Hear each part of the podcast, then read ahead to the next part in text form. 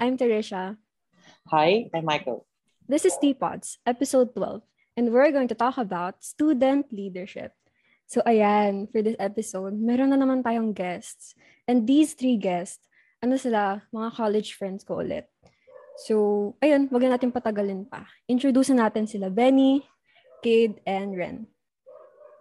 Go guys. So, hello everyone. Uh, I'm Benedict Barameda. Uh, they call me in the Leslie Benny B. So I'm currently taking up BS Medical Biology and I spread positivity from my safe space to yours. Thank you. Aww, oh, sweet naman. naman. Hi. Anyway, hi, Thank you, thank you.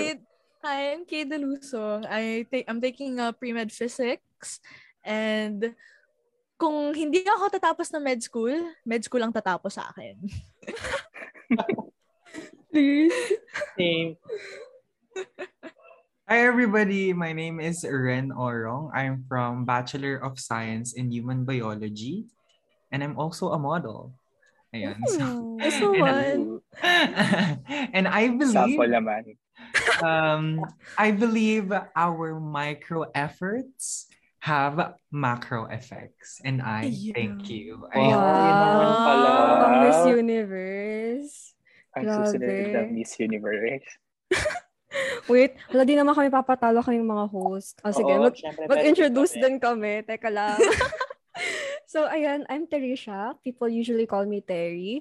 I'm taking up BS Chemistry minor in Business Studies. And sabi nga nila, life is short, buti naman. And Oh hi everyone. Ginhawa. Amen.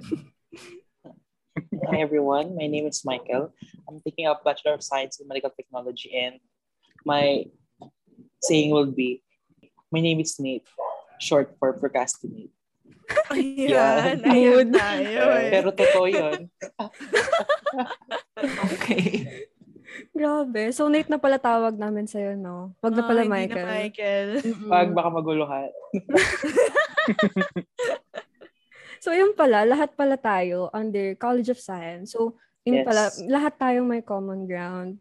And lahat din tayo, first year college students. So, siguro yun muna una kong tanong sa inyo, para sa mga guests, and siguro para na rin sa amin. Kumusta na so far experience nyo as first year college students? Especially in the pandemic. Uh, so far for me, ano, in college, okay naman siya.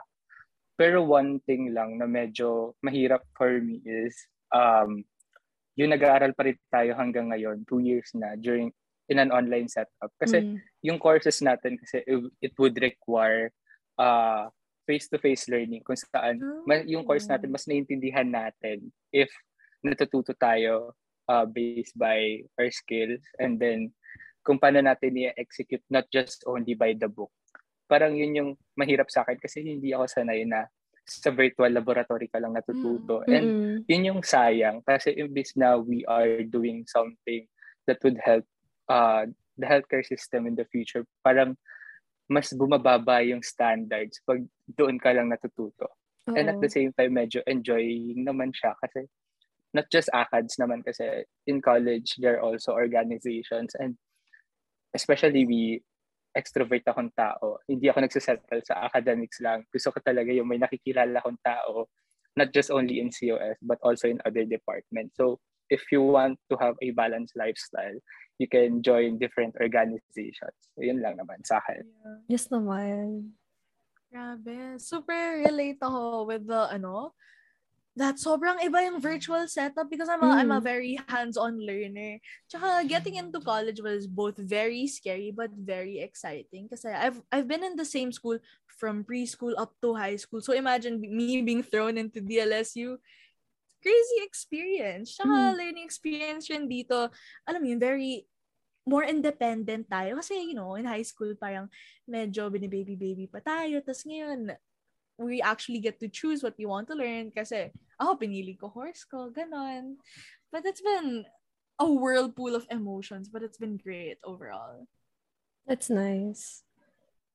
I completely agree with what Benny said and Kate about the online setup and then how it affected extrovert people because for me personally I'm also a very extroverted person. When I socialize, I want it to be na parang phys- through physical touch, you know, Mm. like there's words of affirmation agad-agad when I say something to a person.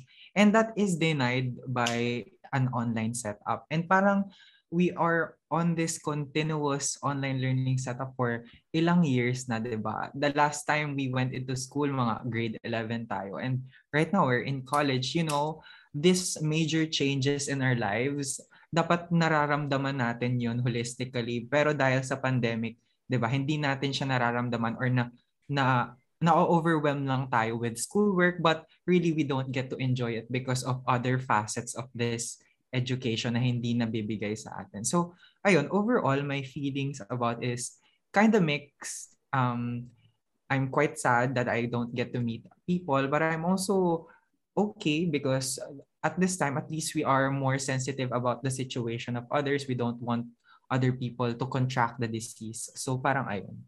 That's Mm. all. Ako naman, I think, for me, somehow college is a bittersweet moment for me because siguro kasi nung elementary and high school ako, I've seen going to college, you know, face-to-face yung uh, last year ng senior high school, uh, you are with your friends, pumunta kayo sa Manila or sa school na pag-apply nyo. Pero sadly, it didn't happen. And most of the schools na pinag-applyan ko, hindi ako nakapasa. But I can say that I'm in a happy place right now. And I think that is very important. Ayun, para sa akin naman, um, in, on contrary sa ibang sinasa- sa sinasabi ng ibang tao na parang almost same siya sa senior high school, para sa akin mas mas same pa siya sa junior high rather than senior high. Kasi yung school ko nung senior high, actually school namin ni Michael, ano, that was my alma mater back in siguro kinder or prep up until grade 6, ganon. Tapos I transferred to another school. Ngayon, dun sa bagong school na yun, syempre, new environment. And I think that goes the same way with college. Kasi syempre, ano, pupunta sa Manila, sa DLSU para mag-aral, ganon. So, it's all a new environment and iba rin yung pressure kapag, you know, hindi mo alam kung ano yung sa paligid mo. But then again, meron tayong namimit na friends. Ito, katulad nila Benny, sila Kate, sila Ren, and other people from, ano, sa block section, sa mga org. So, even though, ano, parang nakaka-pressure, nakaka-stress, you know, we still have friends to talk to and, and mas nakakatulong talaga sila. And to be honest, pati sila, nakaka-receive rin ng, ano, help and, you know, affection from you. So, it goes both ways then. Gusto mo, oh my God, ba't, nag- ba't naging ganito yung usapan? Naging speed. Ang lalim naman. Can I add Okay. something pala? Uy, sige, go lang. Huh? Go. Ano, ayun, I like what Terry said, na kung saan, somehow yun din yung reason ko. Uh, when joining different organizations. Kasi when you meet other people, especially ngayong online setup, we were forced to stay inside of our Mm. homes for almost two years na. And Mm-mm. having someone to talk to really helps your mental health. Kasi, ah ang hirap kasi, ako personally, pag mag-isa ako, ang dami kong naiisip, ang daming masasamang thoughts na pumapasok sa isip ko.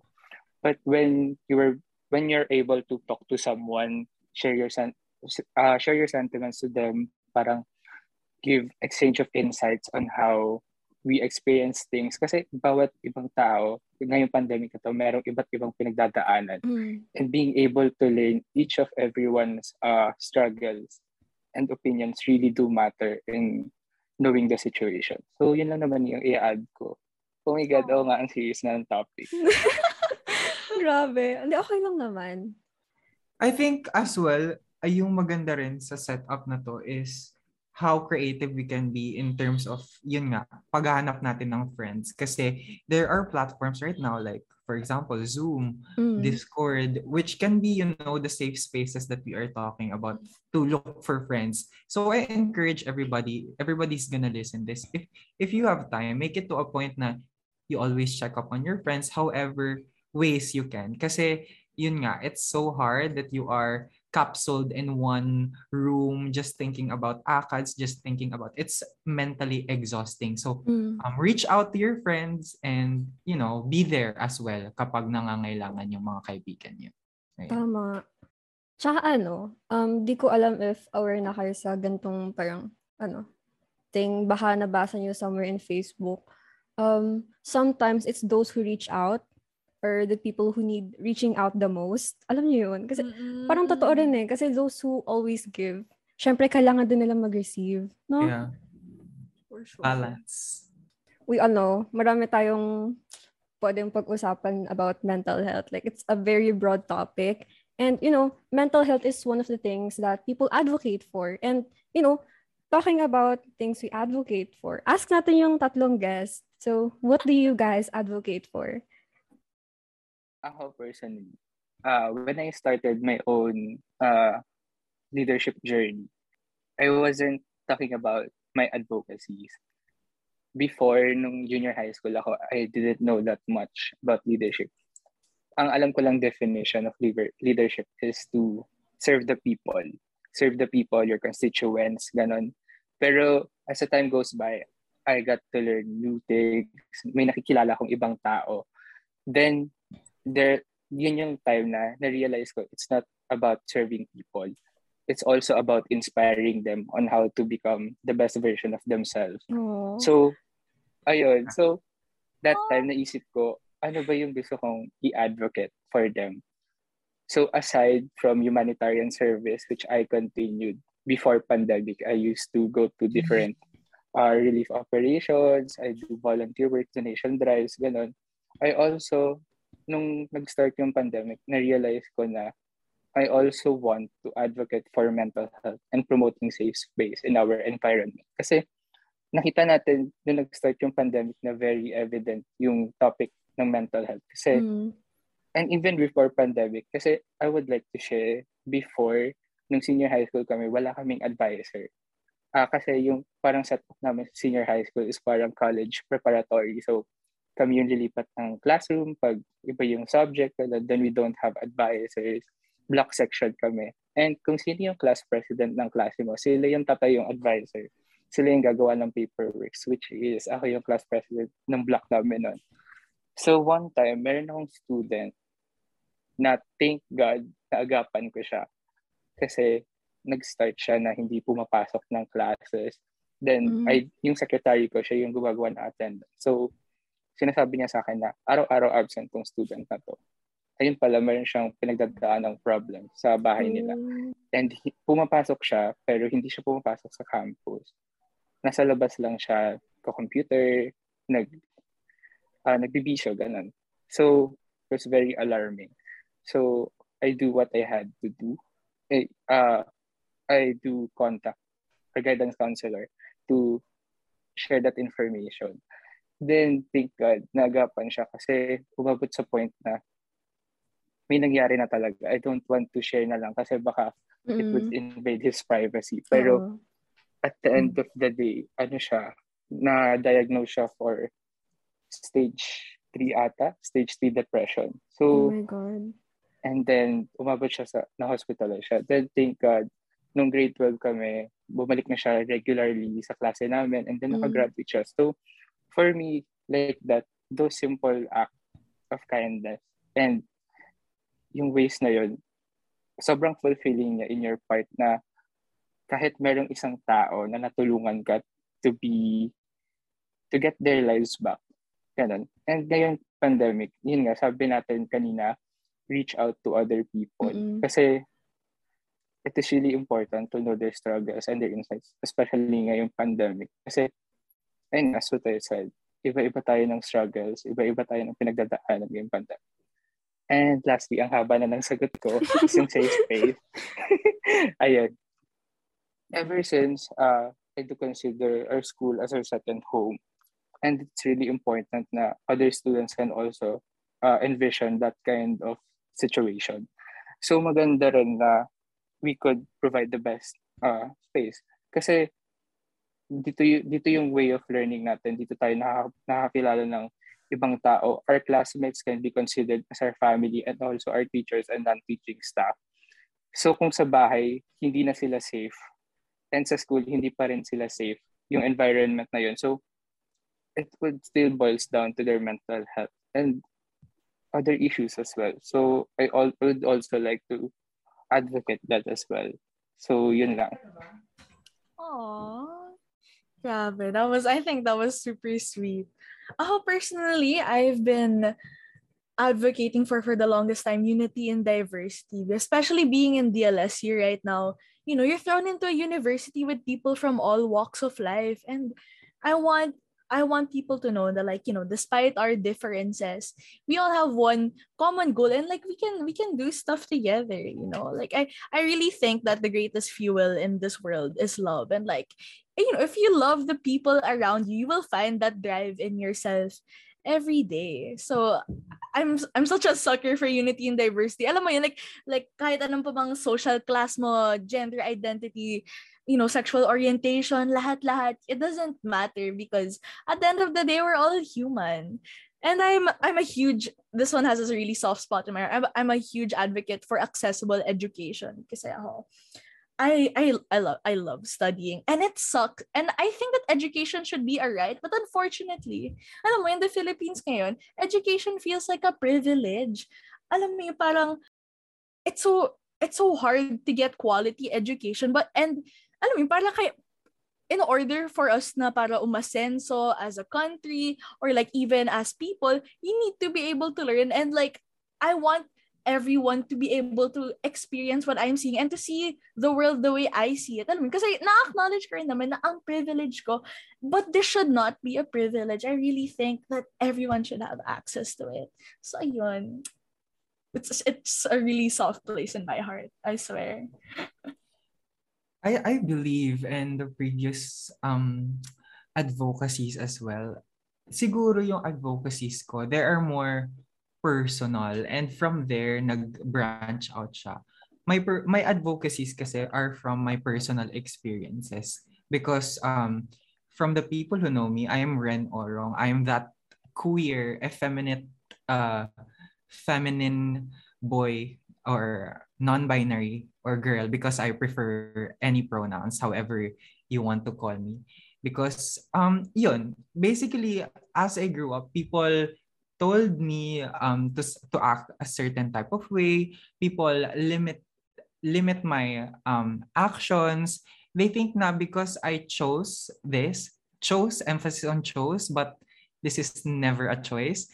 Um they think that I chose this so meron merong kaakibat na limitation sa aking kakayahan as a person which is not true so I attribute this to my leadership leadership for me is basically serving the people for their needs. So it is empowering when you when you find someone like me, a queer person which is from the minority leading the majority. So parang that is very important to see right now for me kasi as I grew up, my inspirations were people na queer na they also th- served the LGBTQ community. I looked up to them because they trailblazed um, polite from our um, community. And right now, I think my part in that um, continuous fight for equality is actually to step up as a as a student and as a queer person you know i i make myself seen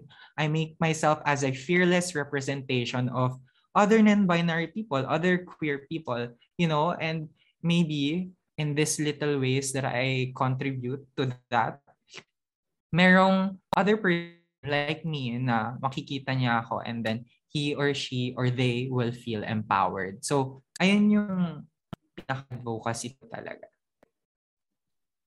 Ayun. So, all I can say is I am really proud to be part of Gen Z because hearing those answers from you, uh, nabuhayan ako. Like, you know, wow. there's still hope for us to improve, diba? Like, hearing those answers na rep- representation, yung pag-care natin sa ibang tao, and yung answer ni Kate na about equal, equal access to education, I really mm. believe that uh, if people have equal access to what they need, they will thrive, di ba?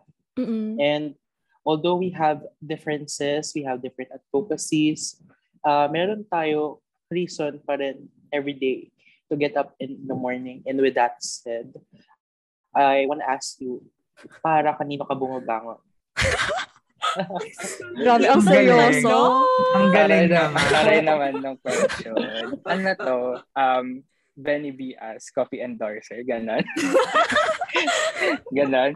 Okay. Pwede. So, actually, so para kanina ako bumabangon. So, I have two answers for that. Una, personal. Pangalawa, uh, motivational. Ayun. So, una, bumabangon ako. Kasi, yung unang sagot ko una, bumabangon ako kasi mag-isa lang ako. Ayun. So, currently, mag, mag-isa lang ako nakatira sa bahay namin. So, if hindi ako bumangon, sino ang mag-aasikaso sa akin? So, ito si, ano, kaya ang sagot ko, uh, bumabangon ako para sa sarili ko kasi somehow related siya sa pangalawang sagot ko. Bumabangon ako para sa mga taong naniniwala sa akin. Kasi kung hindi ako bumangon para sa sarili ko, paano, paano ako babangon para sa ibang tao? So, yun na naman yung sagot ko. Kasi it's really important na you have to prioritize yourself first. Kasi, na ano to eh, based from my experience, masyado, uh, one time, uh, I had a position sa student council kung saan I overworked myself. Na kung saan masyado akong nagpakahiro, masyado, masyadong pinigay sa akin lahat ng trabaho. Eh ako naman, somehow negative trait ko, hindi ako marunong humindi. So, ako, sige, go lang, pasok, pasok, trabaho, trabaho, gawa, gawa, gawa. And somehow, at the end of the day, hindi na bigay sa akin yung credit na deserve ko. So, hindi mm. nabigay. So, parang, somehow, masakit siya kasi parang mm. ako yung gumawa niyan eh, pero hindi sa akin Oo. nabigay. Na parang, na-invalidate lahat ng efforts ko. So, the end of the day, grabe, nawalan ako ng gana, napagod ako mentally, physically, emotionally, pagod ako. And hindi dapat ganun yung the way na you will lead. Dapat you will lead because you love it, you're passionate on doing it, and you really want to make change and difference on other people. So regardless right now, kung tatanungin mo ako kung I would still do the same way, yes, I would still do the things that I need to do. But at the same time, I would also balance on how I would settle on prioritizing myself first. Kasi it's really important na as a student leader, hindi lang ikaw yung bigay ng bigay ng energy. Mm. Kailangan yung sarili mo, ini-energize mo rin. Kasi the way na it would affect your performance as ikaw, napagod ka na, na parang mag-give up ka na sa trabaho mo dahil pagod ka lang, parang hindi siya yung sapat na reason para uh-huh. mag-give up in serving other people. So, yun lang naman. Oh, that's so, that's so, that was so heartfelt. That was so cute. Sorry, it's my experience. Masyado madrama.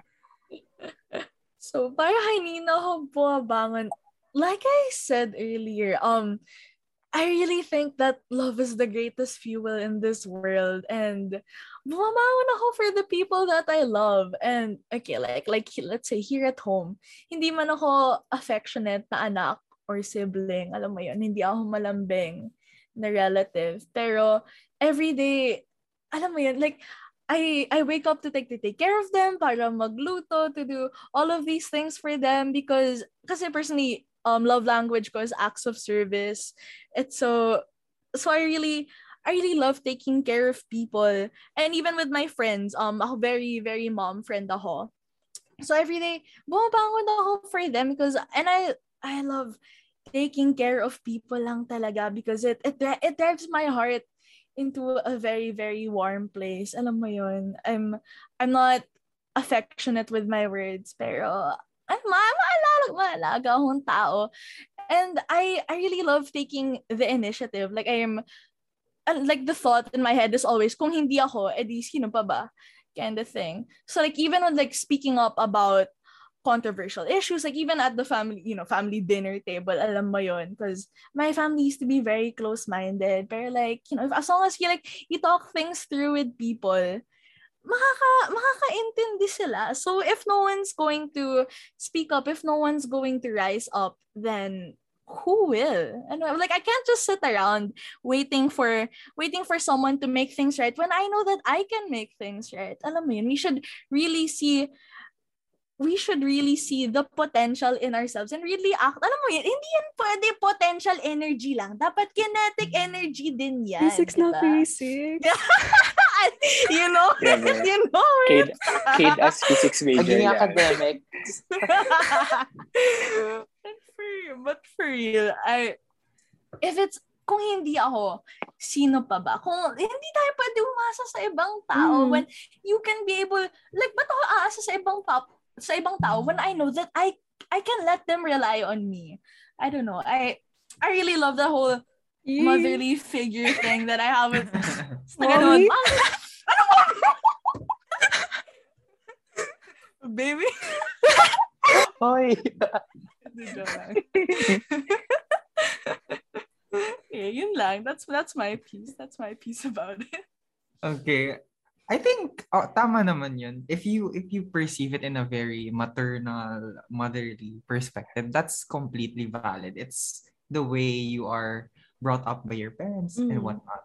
For me naman, how I perceive this question, although very, very hard, it's hard because it's not like uh, it's not like hin- hindi tayo compelled bumangon. We are expected na bumangon every day by the people around us. Like, uh, don't get me wrong, there is negative and positive pressure, but pressure exists. So, um, people expect you to continue going on so that you will achieve in the future, you will reach farther heights, yung mga ganong bagay. Pero, personally, I do not view it like that anymore. I've come to a point in my life that I realize na bumabangon ako because I owe it to my future self. I owe it na I keep on going on right now so that in the future, I the aspirations that I have right now I are, are already achieved. It's not for other people other people to bask in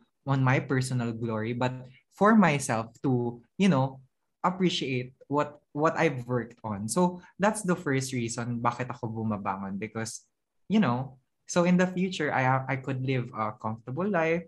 I could live uh you know, a life that without regrets anymore kasi nga merong merong point in the past na hindi ako bumangon. So ayun. Um another reason for me is because I love my family.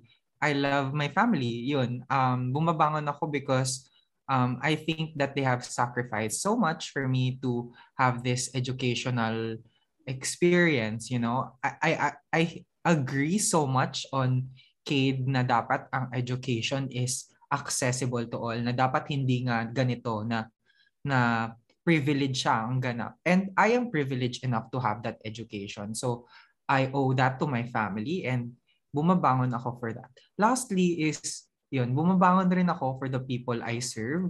You know, I affiliated myself with a lot of organizations. So it is my responsibility to wake up and deliver what is expected of me. So ayun, I I serve the people and then I wake up just so that, you know, makita rin ako na ibang people na they see that I'm alive and well and, you know, thriving. You know, it's, I think there is a beauty in seeing other people thriving that makes you want to thrive then yourself. So, ayun, we just constantly inspire in each other. Parang ganun lang. So, ayun. Ang dami ko palang reasons ba't bumabangon ako. Sorry. Thank you. Okay lang ba if, ano, if I can also answer the question? May naisip lang ako. Go lang. Go, Ito go, talaga. Mike. Ano, may answer Go for that lang. question would be, uh, bumabangon ako to reach and fight for my dream. Kasi, uh, I have just realized sa sinabi ni Ren na we owe it to our future self. I just remember that when I was a kid, hindi ko talaga na-imagine to take pre-med or even medical course. Kasi I have many dreams. Pero once I look back, na-realize ko that the first book uh, na kinuha ko sa library namin no preschool ako is yung anatomy book. Yung meron pa siyang figures. Mhm. Pag inopen mo yung book, merong Mm. explanation. And yun lang, parang pag gumigising ako, yun talaga yung pumapasok sa isip ko. Aside from, you know, you know, your families, yung dream mo, yung para sa future mo. Kasi if we don't reach for our dreams or hindi tayo nagsikap ngayon, uh, maring sa pagsisihan natin in the future. And I think it is okay to uh, suffer and work for our dreams now rather than regret, regret it later. Mhm. Tama. Follow up Um, lang, uh, just another perspective. Bumabangon rin tayo, guys, because it gives us the ability to appreciate what we have now. Like yung Tama. sinabi ni Michael kanina, dati, di ba, nasa anatomy book niya lang nakita yung kanyang future, ganito, ganyan. And um, time comes by so fast na andito na siya sa scenario na pre-med student na siya. Same is true with me. Dati, pangarap ko lang maging isang yung bio student in an accelerated program.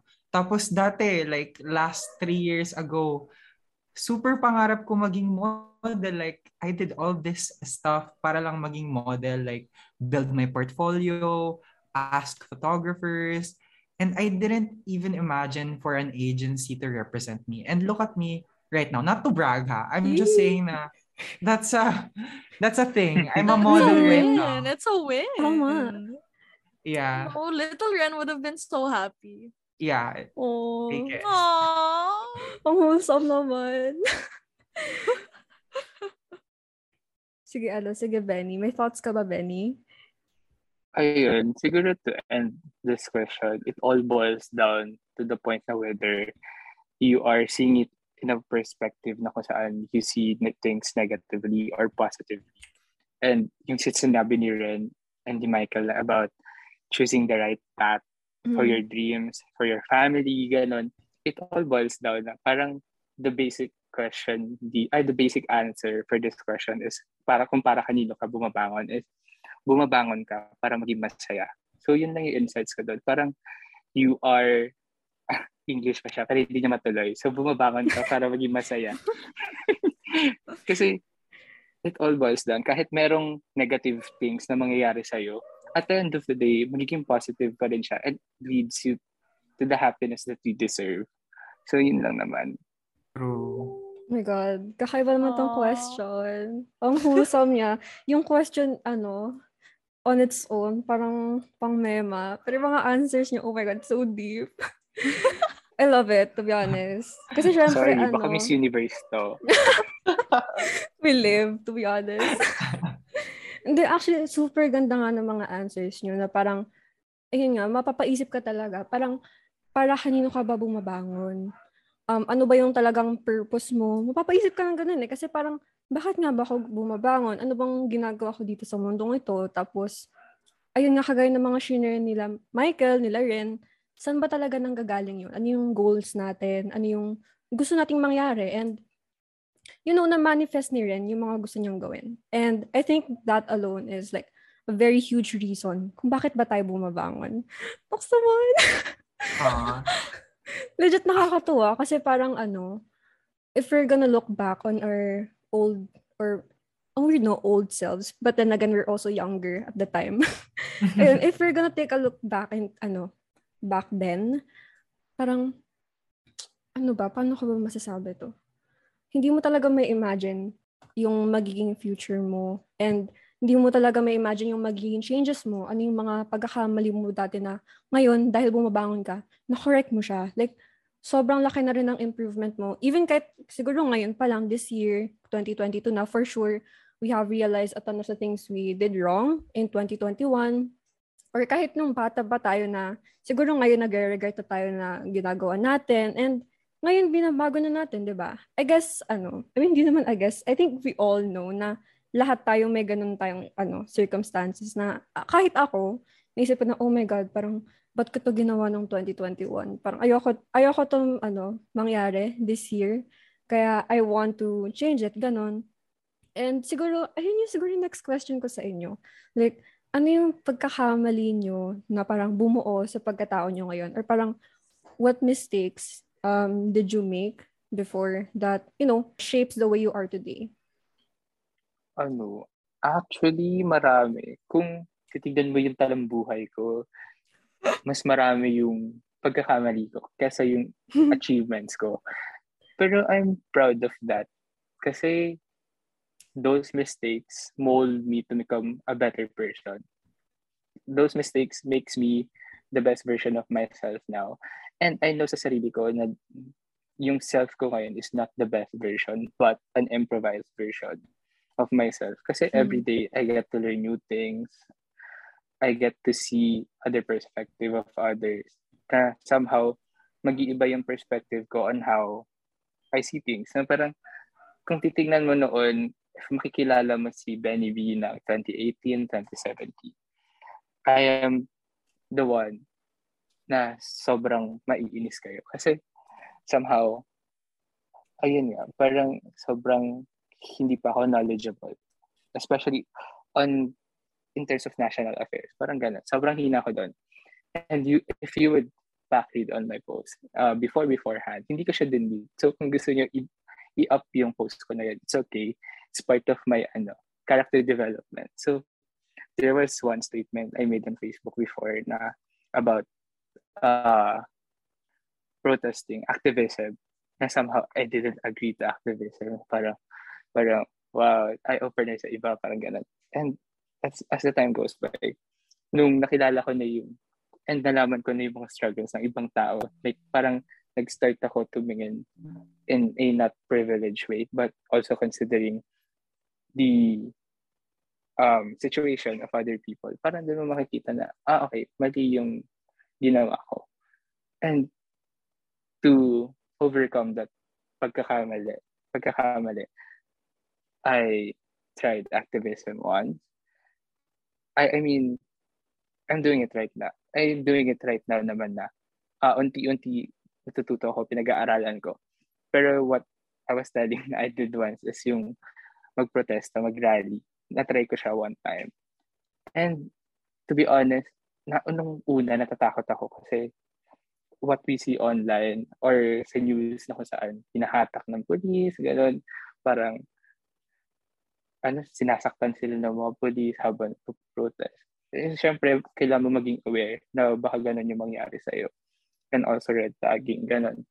Pero at the end of the day, after mo sumigaw, tumayo sa initan, ilabas yung mga hinanakit para sa mga tao, it was really fulfilling na kung saan after nung event na yun, parang sabi ko, shit, I did my part. Parang ganun, na Aw. parang I represented the people around me. Parang, nag-iba yung insights ko doon. And there are more problems na na-overcome ko during the days na I have to experience it to other with other people. Yun lang naman. Ang personal, masyado lang sagot ko. Actually, ano, nakakatuwa kasi parang um, yung, yung, yung activism, yung pagprotesta, isa talaga siyang way to, ano, give other people a voice, ganun. Para talaga marinig yung nafe-feel nila. Alam ko naman na, ad- syempre, lalo na si Ren, alam na alam niya yan. Talagang mahirap nga naman paglaban yung isang bagay if, ano, hindi ka naririnig. Hindi ka naririnig. Paano nila malalaman yung, ano, parang struggle mo, ganun. Kaya I think what, ano, Benny shared is really good. Kasi parang, yung exposure niya doon sa activism, tulad nga before, sabi niya, parang against siya. Pero nung na-realize niya nga na, oh, other people need help. Tapos, yung pala activism is a way to help. Ano, he managed to change himself. And, you know, nakakatuwa lang, di ba? From, the, from that, ano, small Facebook post to, you know, being an activist and, you know, pinap- pinaglalaban mo ibang tao. Grabe Correct. talaga ang butterfly effect, no? Totoo. Crazy. True lang. Ito, ang pagkakamali ko, back in 2015, up until 2020, I'm very, very clumsy. As in, my high school friends know this. Hindi matatapos ang isang taon na hindi ako na-fracture or na-injure of some sorts. So every year, I would have a cast on my foot. And then here comes, here comes around maybe 10th grade or 11th grade. And uh, obviously, I was known na by like a lot of my friends and classmates na like, oh, si Kid, I know.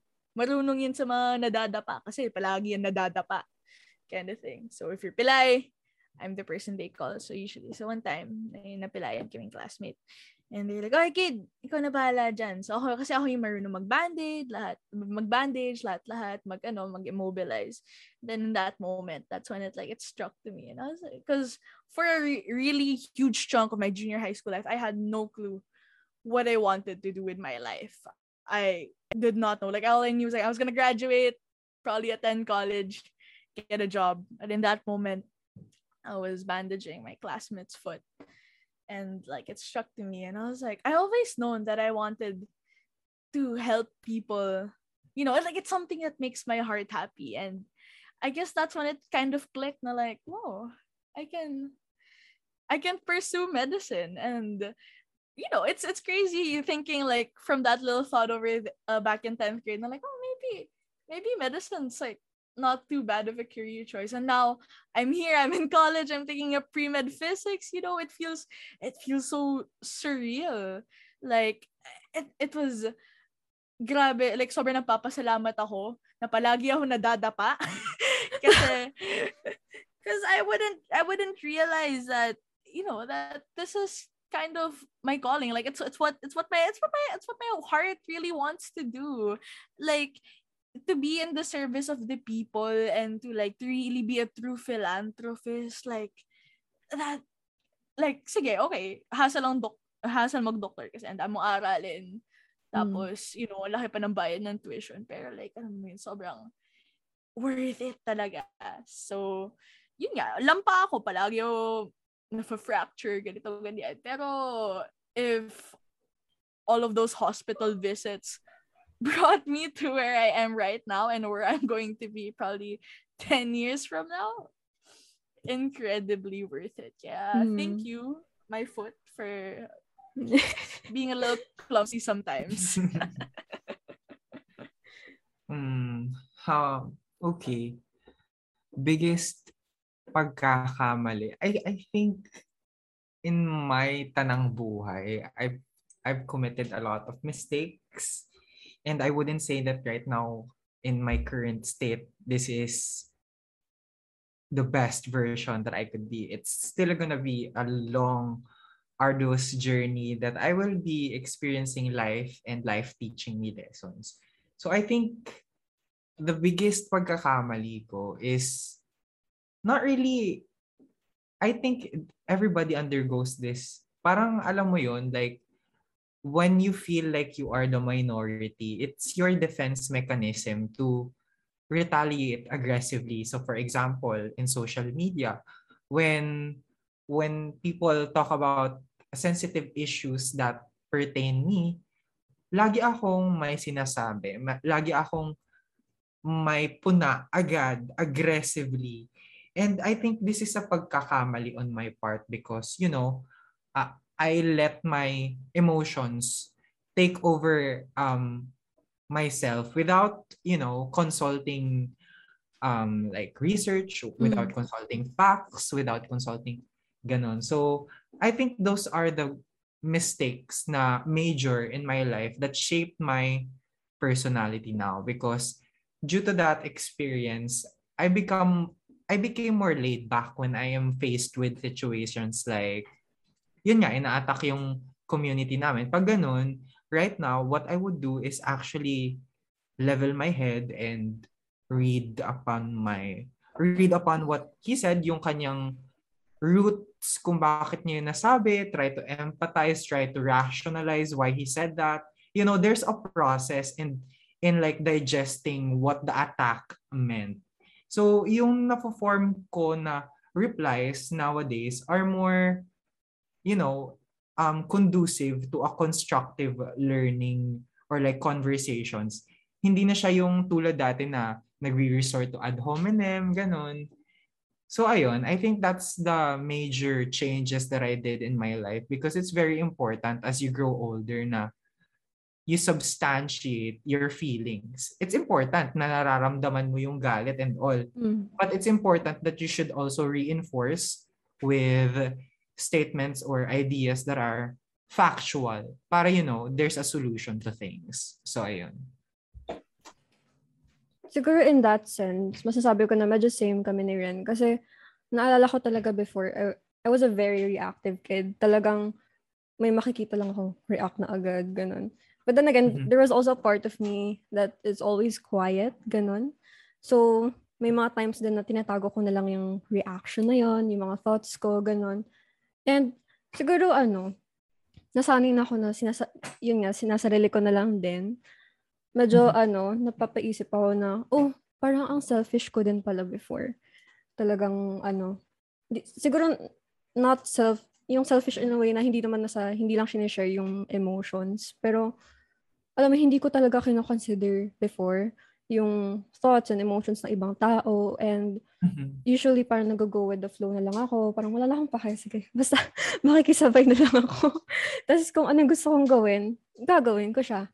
Tapos, ayun, na-realize ko nga na ano, my actions can, even though kahit maliit lang siya, it can really hurt other people. Um, even words, talagang ano, words carry a ton of weight. Lalo Mhm. na kapag, you know, may malaking audience, ganun. Actually, kahit sa isang tao nga lang eh. Especially those na parang, you know, malapit sa'yo. And siguro yun, yun yung isa sa mga ano, um, pagkakamali ko before na up until now, I'm actually trying to fix. Kasi um, even though siguro mas ano, may empathy na ako towards other people, there are still times na ano, I close off myself. Talagang ano, sinasarili ko lang talaga lahat. And I don't think that's healthy, but you know, yun, yun talaga yung buhay eh. Talagang hindi naman tayo perfecto and mer- bumabangon naman talaga tayo araw-araw to ano, to better ourselves. And I think that's good naman. As long as we notice talaga parang ano yung pagkakamali natin and you know, we have the urge to change that. I think that alone is a very good ano thing to do. I agree with that because as we talk about our past mistakes, naalala ko lang na before, na-realize, late ko na na-realize na uh, I'm becoming someone who I don't like. Or parang nagiging ako yung aya ko because before, I think, you know, when high school, bata pa tayo, um, there are times na magkakaroon ng asaran or that sometimes yung insensitive na tayo, hindi natin alam na nakakasakit na pala tayo ng tao because that's when I realized that words can make or break a person. I think we should internalize before we say something because late ko na na-realize na ayokong nasabihan ako na kung ano. But in that sense, naalala ko na ako rin pala I have said bad things before, which is not good. Mm. And I think, as we talk about this, uh, yung past mistakes natin, nakatulong siya for our character development, which led us to who we are today, which somehow become a platform for us to be better and better ourselves. And since now nasa college na tayo, we can somehow be considered as student leaders. And that goes with the next question, which is how will you handle academics and leadership responsibilities? Actually, hindi ko rin alam yung sagot dyan.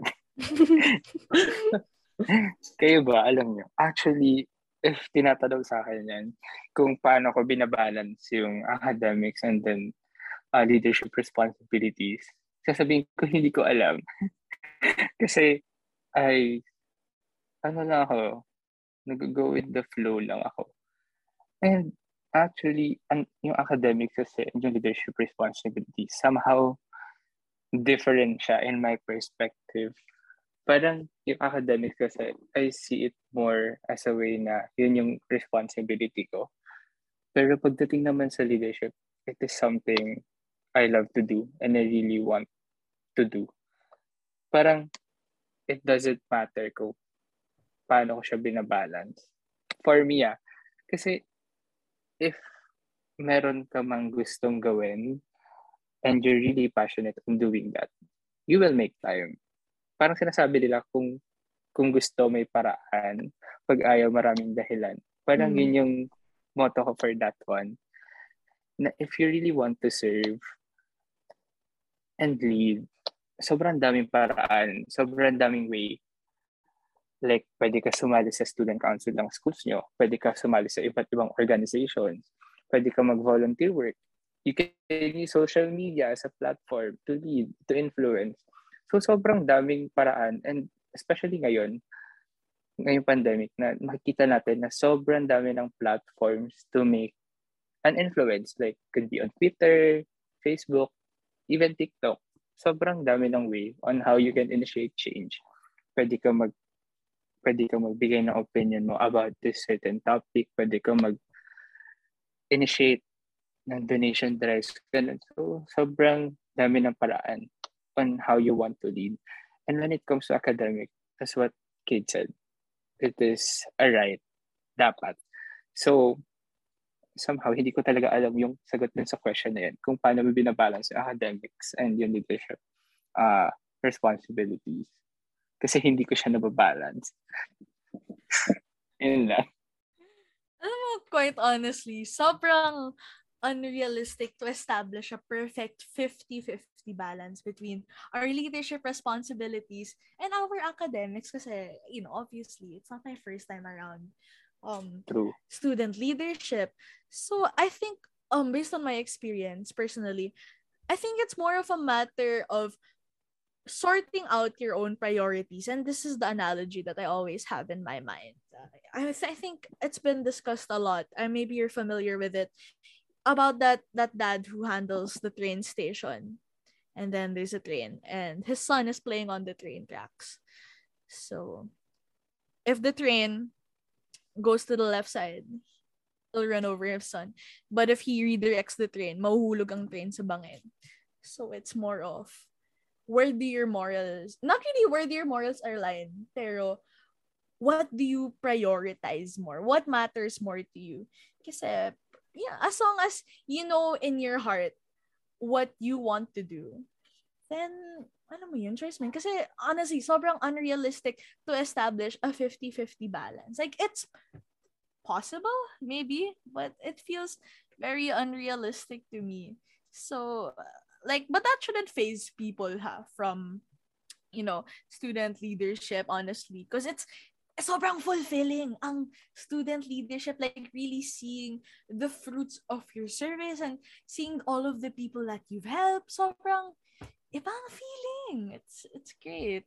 So academics leadership responsibility they have their own places in my life. And it really matters on what what what is it about? Kind of thing like finals ko ba to? Is this a minor issue? Alam mo yon it's really sorting out your own priorities. Yun lang naman.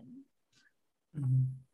I, I agree with that sentiment na it's about sorting out your own priorities. As I believe na people are different in their own way. Mm-hmm. I believe I believe people are multifaceted and um at I think that I'm able to parang commit into a leadership, it's because I evaluated myself and my facets if kaya ko mag-lead. So, I don't think na I'm different from other people na, for example, uh, person, binabalance niya ACADS and pagiging athlete. So that's that's like being um that caters to your academic life and your athletic life. So parang ganun din siya sa akin. Like, it comes with a self-evaluation na parang, kaya ko ba to? Is this where my heart is? Parang ganun. So, first, before you like commit to any leadership, you must internalize the responsibility that comes with it. Are you ready for the time demand? Ganon. So, since na-evaluate ko na kaya ko yung ganong ano kasi ganun naman yung heart ko doon ako naka-place. What I did um practically what my methods are right now are to create a consolidated like timetable of every deliverables every links ganon lahat meron ako sa isang Google Calendar. So this is a personal effort of mine to materialize in uh what my affiliations need. So since I committed myself to this, kailangan ko rin ibigay yung sarili ko to that um, position because as we all know, student leadership, hindi to siya laro-laro lang, you know, just to become a like a pretty decorative piece on your name. It's about serving people. It's about handling the future of your batchmates or your um, uh, constituents in the department. So it's a very hard job and you must commit yourself to it. Ganun. Ayun, I actually agree with both of them na pagdating kay kid, you have to prioritize something. And with Ren naman, na parang you have to make an effort doon. Kasi pag tinitingnan mo, pag when you prioritize something, it's either academics yan or leadership mo. So, meron talagang risk na isang factor. For example, gagawa ka ng assignment dapat ngayong gabi, pero bigla ka nagkaroon ng meeting with your council. Ganun. So, you have to risk something to make to prioritize for the other one. So, kunwari, in this, gagawa ka ng assignment mo, you will go to attend a meeting with the student council. Then after then, you can do your assignment. So, actually, hindi, doon siya nababalance eh. Pag pinaprioritize mo yung isang bagay, kung ano yung mas may kailangan. So, siguro nasagot na yung question kung paano siya na-balance is by prioritizing on what's more important. Uh, actually, both naman siya important eh. Pero for me, if you would ask kung prioritize pa rin yung academics or student ano, actually before sagot ko student, respon student responsibilities ka. So, merong time na as in bumaba talaga yung ano ko, bumaba talaga yung grades ko kasi sobrang giyang ko mag council council as in everyday nakikipag-meeting ako. Pero it's really important pala na you have to prioritize your academics first. Yan, Uh-oh. kung student leader ka, it's really important that you prioritize your academics first. Kasi in the first place, you entered school to be a student, not a student leader. So, and it would affect your performance as a student leader. Kasi sa amin, meron ibang, ano, meron ibang qualification. Ewan ko kung sa school nyo dati meron. Pero nung senior high kami, and nung junior high, kasi same school lang naman, if you're entering student to government, merong grade requirements na kailangan i-maintain. So it's really important that you have to prioritize your academics first. And especially, you need to prioritize academics kasi doon ka matututo kung ano yung pwede mong i-apply as a student leader. So yun lang yung take ko doon. Ren, may sasabihin ka? Go lang. Parang yun, the last statement that you made, that was the major point of what I was going to say. Na parang if you are a good student, you are able to identify the problems of the student body. And in that way, you will become an effective leader. So, um, it's never about compartmentalizing parang, ah, chapwera ko na to, and chapwera ko na yung other side. It's about balancing them at at the moment that uh, you have to choose between the two kung kay, kung ano yung mas kailangan at the moment but it's never about you know itchapwera mo na yung isa from both of them so ayun actively prioritize, not just, you know, seeing the two concepts on their own. Parang ganun. Tama naman. Kasi kahit ako, ano, makaka-relate din ako. Kasi I think all of us in this episode are kind of student leaders in our own ways na, you know, kahit sa group, ano lang, sa mga group tasks natin, up to like being part of the student council, lahat naman tayo naging leaders at some point. And alam mo, there are times talaga na we really have to choose na parang, oh my God, ano yung unahin ko? Minsan, ano, masasabi mong it comes down to time management kasi para mas ma-organize mo ano yung uunahin mo, sa ano yung time-based. So, ito yung unahin mo. Ano yung mas nag-require ng more brain power. So, yun yung focus mo. Pero, ayun, at the end of the day, yun nga, we're all leaders at some point. We have to prioritize talaga. Kailangan natin talaga decide ano yung unahin, ano hindi. Meron ding times na hindi rin talaga natin alam yung gagawin na parang, oh my God, these two tasks, tasks are very important. Pero yun nga, we go to school to learn. And I think a ton of us became a leader because yun nga, we want other people to hear our problems and to solve it para mas maayos yung ano natin, pag-aaral natin. Di ba parang ganun lang din naman? And siguro other people may say to set an example kasi syempre after school, hindi lang naman hindi naman tayo magiging student forever. Parang we we will take our own ways. Yung iba magiging ano, pupunta sa med school, may iba, malay mo baka sa gobyerno or some other company, ganon. Kaya I really agree to what uh, the other people have said. Talagang ano, hindi mo din talaga siya mababalance as a whole. Kailangan mo lang talagang ano, tignan. Tsaka parang ikaw na rin mismo mag, ano, magde-decide. Di ba parang kasama dun yun ng parang ano, pagiging a leader. Parang, syempre as a leader, you have to make decisions on your own. Minsan with other people. Yes, that's true. And I also want to add something. I just want to tell the story na I also agree and I can relate to this question because I'm actually, this is actually my first time to be part of, or to be a student leader this college. I actually uh quite not sure if I could be a part of it. I just fill out the form, then scheduled for that interview, and that's it. I'm now a part. Parang at first, nape-pressure ko kasi parang ang daming nag-apply.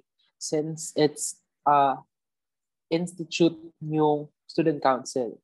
But then again, nung tinatanong na ako ng questions, that's when it hit me na I want this kasi I also want to help other people.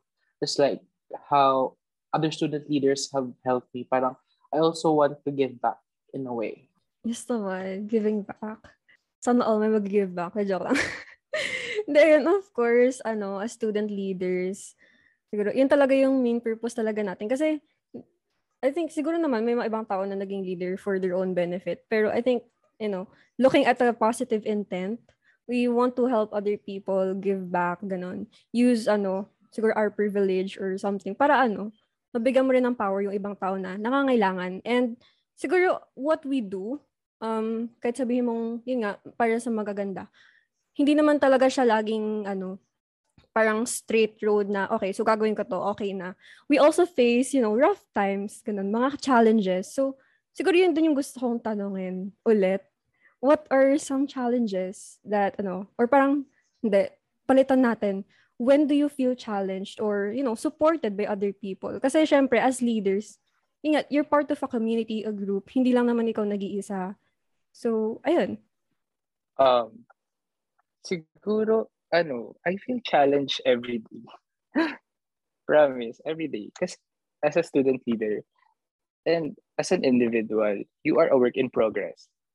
So there will come a time na you will have decisions that would really affect yourself and your capability to lead.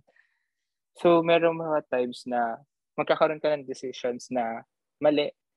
And there will also be times na maganda yung decisions mo. So you are a work in progress. And somehow that mindset would really made me feel challenged. Kasi what if yung decision na yon is mali pala, tama sa akin pero mali pala sa iba. And and vice versa. So every day I feel challenged kasi minsan iniisip ko, enough na ba yung alam ko para to lead the other people?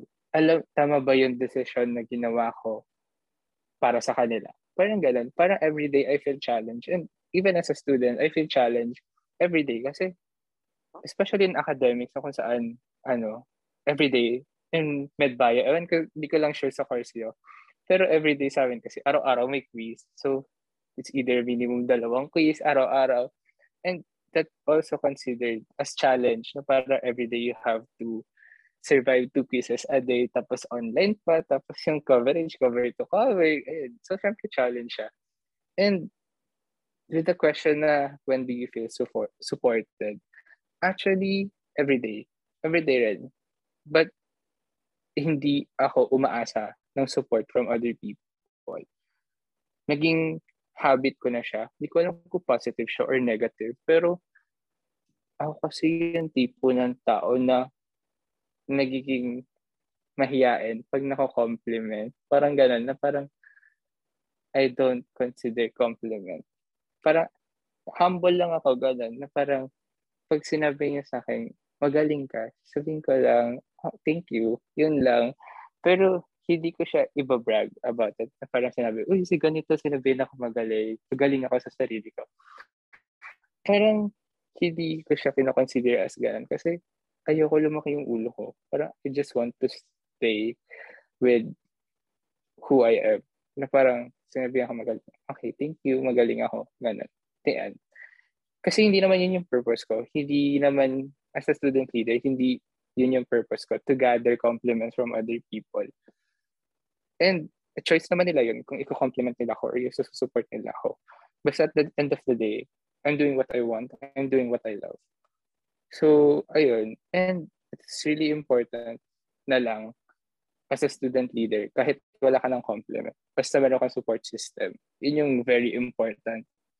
Kasi there will come a time na as a student leader, normal ka rin estudyante. Hindi ka rin magiging okay at during your, ano, during the time that you're leading. It's really important that you have friends or someone or a group of friends na you will have someone to talk to. Especially ngayon, na parang meron kang mga kaibigan na i-open up mo yung problems mo na napapagod na ako, gusto ko muna magpahinga, ganun. And ma- being able to let those feelings out with your group of friends, parang sa akin, nawala na yung burden sa sarili ko. Malabas ko lang yon parang sabi ko, pagod na, ayoko na. Ganun lang. Magrarant lang ako saglit sa support system ko. And then after nun, okay na ako. Makapagtrabaho na ako ulit. Parang yun yung importance ng support in terms of leadership. Na parang through ups and downs sa leadership ko, merong mga taong naniniwala pa rin sa'yo. Yun lang naman. Kayo ba? May insights ba kayo?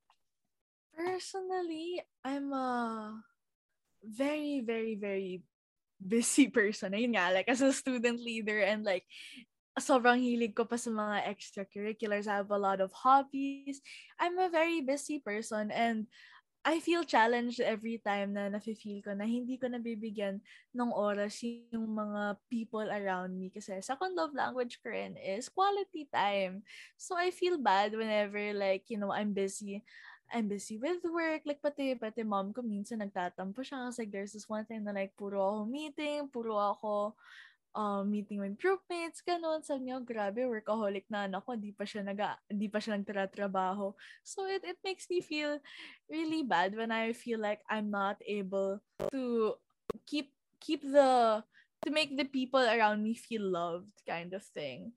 Kasi, alam mo yun, like, ayoko, I don't want to, I don't want to lose I don't want to lose this lose the moon while I'm, you know, shooting for the stars kind of thing. Like in pursuit of greatness, I don't want to leave behind the people that I see of value. And with that, of I can also say na I feel supported every time na they understand why I'm busy. Kasi very, very low maintenance friend ako. Like, yung best friend ko, hindi kami nag-uusap araw-araw. But knowing that we have the confidence and trust in each other that time will not phase our friendship.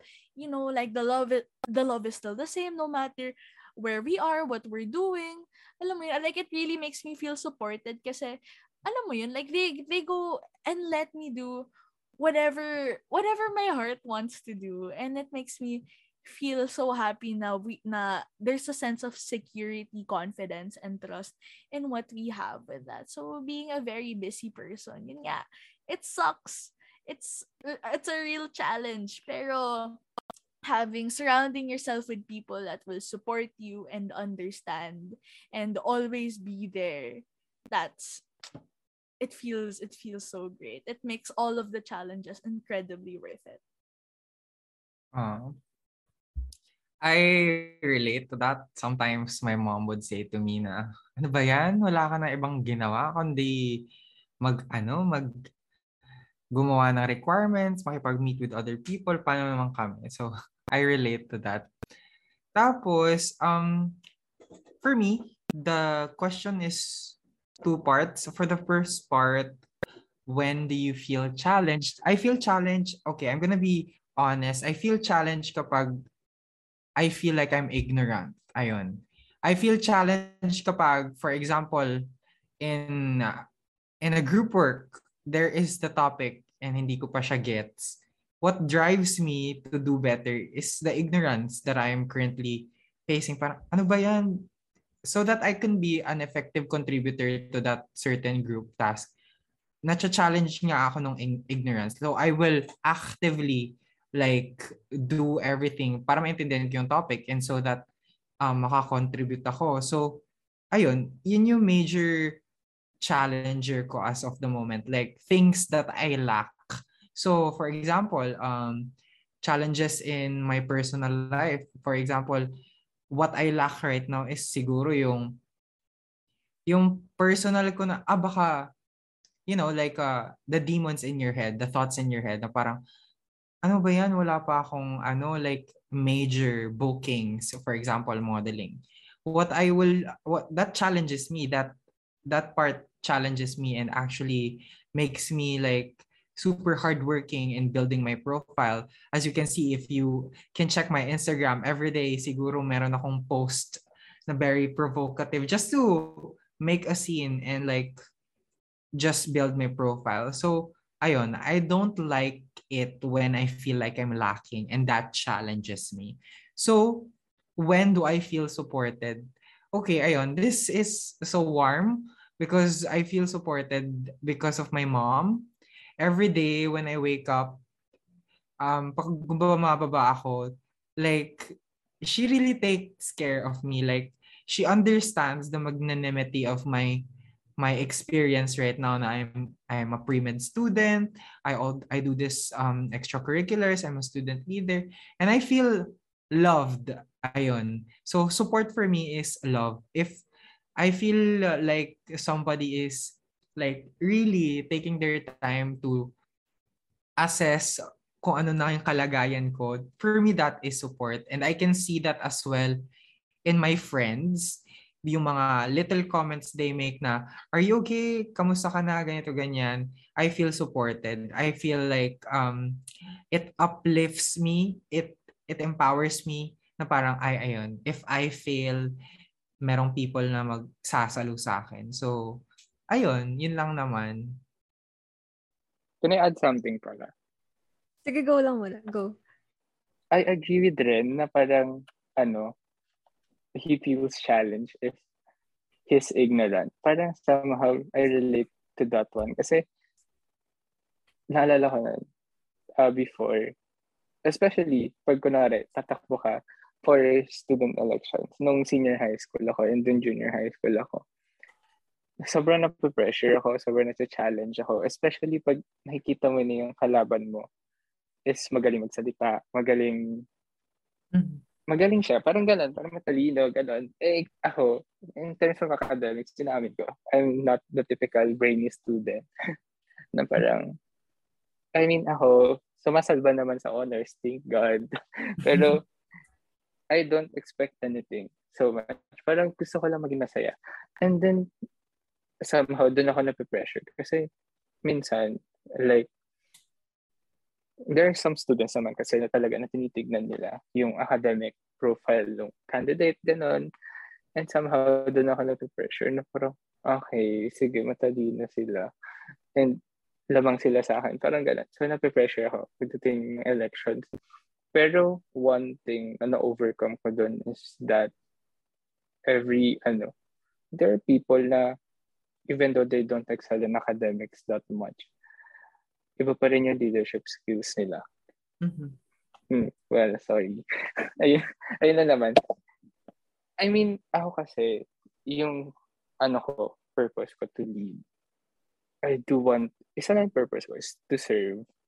And I have a purpose for that.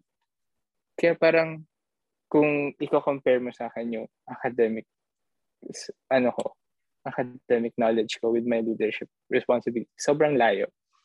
So what I really do want to do is to, pag tumatakbo ko, I do want to mingle with people. Kasi mas maintindihan nila if you put yourself to others na parang, ah kasi parang student leader ako kasi I am relatable to them. Na parang I understand their burdens, I do understand their sentiments, and I think yun yung definition ko of a student leader. Someone who does not, kahit hindi ka nag-excel academically, basta you know how to listen, you know how to lead. I think that's the most important part of leading naman. So yun lang naman. Na-share ko lang yung backstory na yun. Ako naman, I feel challenged when I feel like I can do something right. And I think that's when the support system comes in. You know, family, our friends, iba kasi talaga yung suporta. Yung, when you feel you're supported, you're uplifted, you feel like you can do or achieve anything. And that is what I think is very important. We may find difficult challenges along our journey as student leaders or as college students or to whatever career that we may pursue in the future. But bukod sa support system natin we should also learn to support ourselves and believe in ourselves. Kasi uh, you cannot always rely on other people. You should rely to your strength. Use your strength as a foundation for you to thrive or to do better and be the best version of yourself. Tama. Ako ano, siguro masasabi ko I feel very supported.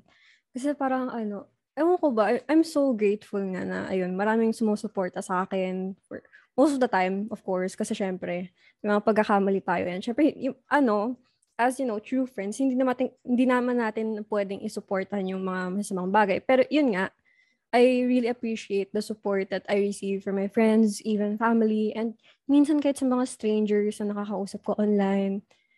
Pero when it comes to challenges, I think I myself is ano, the challenge. Kasi parang minsan ano eh, wala naman ako masyadong pakialam minsan sa madalas sa mga class standing or sa ibang competition kasi I think that's very important and I look up to it in a very positive way. Pero yung inner thoughts ko talaga, eh yung nag-bring down sa akin. Tapos, parang alam mo yun, once you start something, tuloy-tuloy na yun.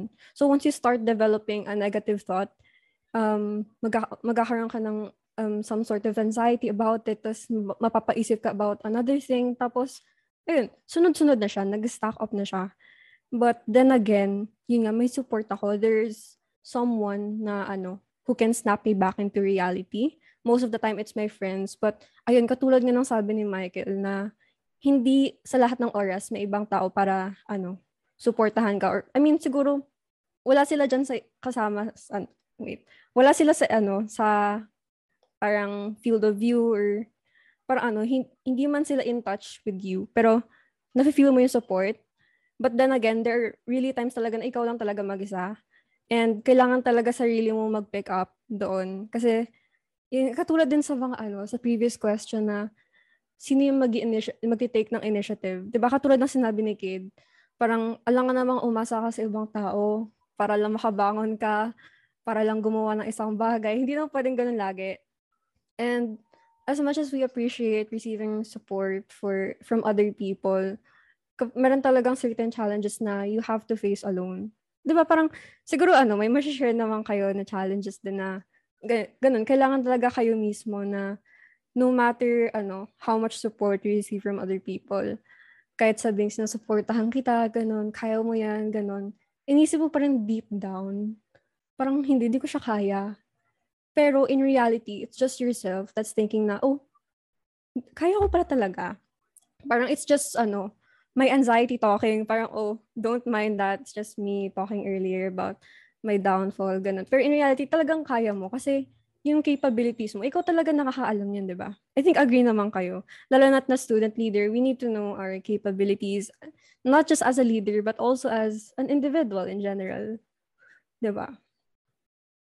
Ren, may ma-add ka ba? no, I agree. Na Mm. you, I agree with everything you said about you have to be self-aware of your strengths Mm-mm. and your weaknesses because yun nga in in our most desperate times more often than not wala yung mga people na Oo.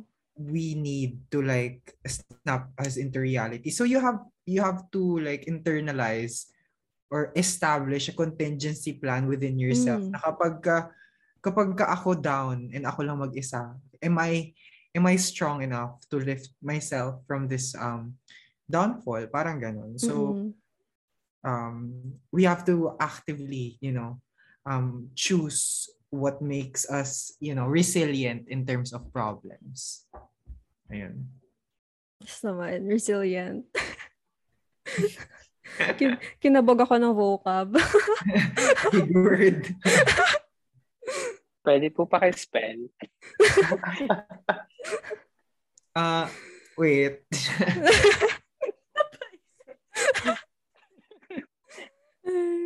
Um, I think that we have already said a lot, but meron pa akong gusto ito na, para Oh my sa God. Isa for pa. the three of you. Oh my God. Surprise Oh God. question. ano to? Wow. Ano Tiebreaker. to? Ito, dito, dito na ba, dito na ba ma-determine kung sino makakakuha ng corona? Sino mananalo? oh my God. Um, simple lang naman siya. Parang, what will you say or what is your message to the future student leaders or those who wants to aspire to be one? Naman. Ooh, oh my God. Thank you for that wonderful question. Hindi, joke lang. no. Ano, to be honest, ano lang, be yourself, prioritize yourself, and I mean, not to the point na unahin mo yung sarili mo, ano, just, ano lang, be yourself and then, ah, paano ba? Unahin mo yung sarili mo to the point na wag mo papabayaan yung sarili mo habang nagli-lead ka. And pangalawa, you're not elected or hindi ka student leader dahil para magmaganda ka lang or magpapogi ka lang or magpakita ka sa or para maging sikat ka, you're not a student leader because of that. Kailangan pag maging student leader ka, meron kang three pillars. Wow, three pillars. Big word. This is for me lang ha. Um, una, dapat you're a student leader because you have a purpose. Kailangan alam mo kung ano yung gusto mong paguhin. Alam mo dapat kung ano yung gusto mong gawin. And alam mo dapat yung message na gusto mong iparating. Dapat And then pangalawa, you are a student leader because that is something you really love. Uh, being a student leader is something that you really want to do and you're passionate to do. Kahit anong circumstances pa yan, kahit anong mangyari, love mo pa rin na maging student leader. And then pangatlo, you are a student leader because that will make you and other people happy. Ayun. Yun na naman yung three pillars. So, if you really want to become a student leader, I think that's the most basic information and advice that I can give to you. Kasi hindi naman ako pro. Ayun lang naman. Ayun lang naman. Oh, so sweet. Um, what I have to say to future student leaders, siguro, don't lose the fire in you. Never, never ever lose that passion. Kasi totoong as repeated as it always is, kabataan talaga ang pag-asa ng bayan, you know, like we we are the future. We are we we very much are the future and you know, don't let other people bring you down. Like I know there are so many older people that will tell you like, "Oh, come back to me in 10 years time. Let's see let's see how hopeful you are." Like there's no such thing as being too idealistic as long as you're doing something to make a change. Alam mo 'yun? Like dapat sinasagawa natin ang mga gusto nating mangyari. Kaya alam mo 'yun, like sure we can we can be advocates for so many things. Pero iba talaga when you're able to actively do something when you're able to actively create a change. It's it's crazy. It's so nakaka nakaka-fulfill. And oo it's no secret na nakakapagod. Pero yung pagod na yon sobrang worth it because you feel a sense of fulfillment in you and you know that you were able to leave your mark to do something for your tomorrow. So, yun lang naman. Mm, I completely agree. Wala na ako maisip. I think what a unique thing, and unique advice that I could say is, yun, this is very straightforward. Know your strengths, your skills, and um, incorporate that to your type of leadership. It's very important na alam mo what you can bring to the table and, you know, um, let people know that this is the type of leadership that you are going to give. For example, um, you are a leader in terms of like um, actively protesting on the streets. It's a different type of leadership because you have to you have to invite people na merong fervor for immediate change and you have to cater to that kind of you know constituents. So if you're a leader na very motherly ang approach, you know, we are we are very different in terms of the style that we are going to lead people. And it's important that we invest on that on it at its initial stage and develop that kasi yun naman talaga yung mapoprovide natin sa mga tao and yun just that like they know what to expect from you and you, you don't become confused and yun yun lang just be straightforward with how you deal with things and not you know, wag mo ipilit yung type of leadership na hindi naman talaga sa'yo. Wag mong, wag kang mag-fit in that um norm. Be yourself, yun. Tulad ng sinabi ni Ben. Tama. Oh my God, nakakatuwa naman. Very, ano, very inspiring. Wow. Very wholesome. Yes. Pati kami, parang ano, as host, syempre mapapaisip din kami, oh my God, totoo nga naman talaga sinasabi ni, ng tatlong guests natin for today. And, you know, I think it's been more than an hour na nagsasalita tayo at nag-share ng magagandang thoughts. Honestly, kung, mami, kung pipili ako ng isang favorite section, hindi ako makakapili kasi ang gaganda talaga ng ano, ng mga na-provide na answers. Wow, na-provide na answers.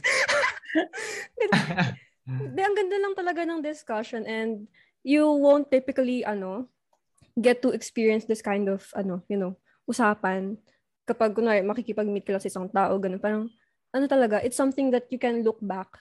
Tsaka maganda nga na ni-record natin to kasi parang, alam mo yun, siguro when we face challenges, we can look back into this episode and, you know, hear na, oh, oh my God, ito nga pala yung ano, perspective ko, ito nga pala yung goal ko. Oo nga, no? Kaya ko rin pala. Parang it's nice now we get to have these kinds of conversations and, you know, we get to share, share our own thoughts and, ano, other people can pick it up and, you know, learn from it, diba? And nakakatawa lang talaga. And I'm gonna thank you guys for, you know, guesting on this episode. Talagang ano, super grateful namin ni Michael for you guys being here.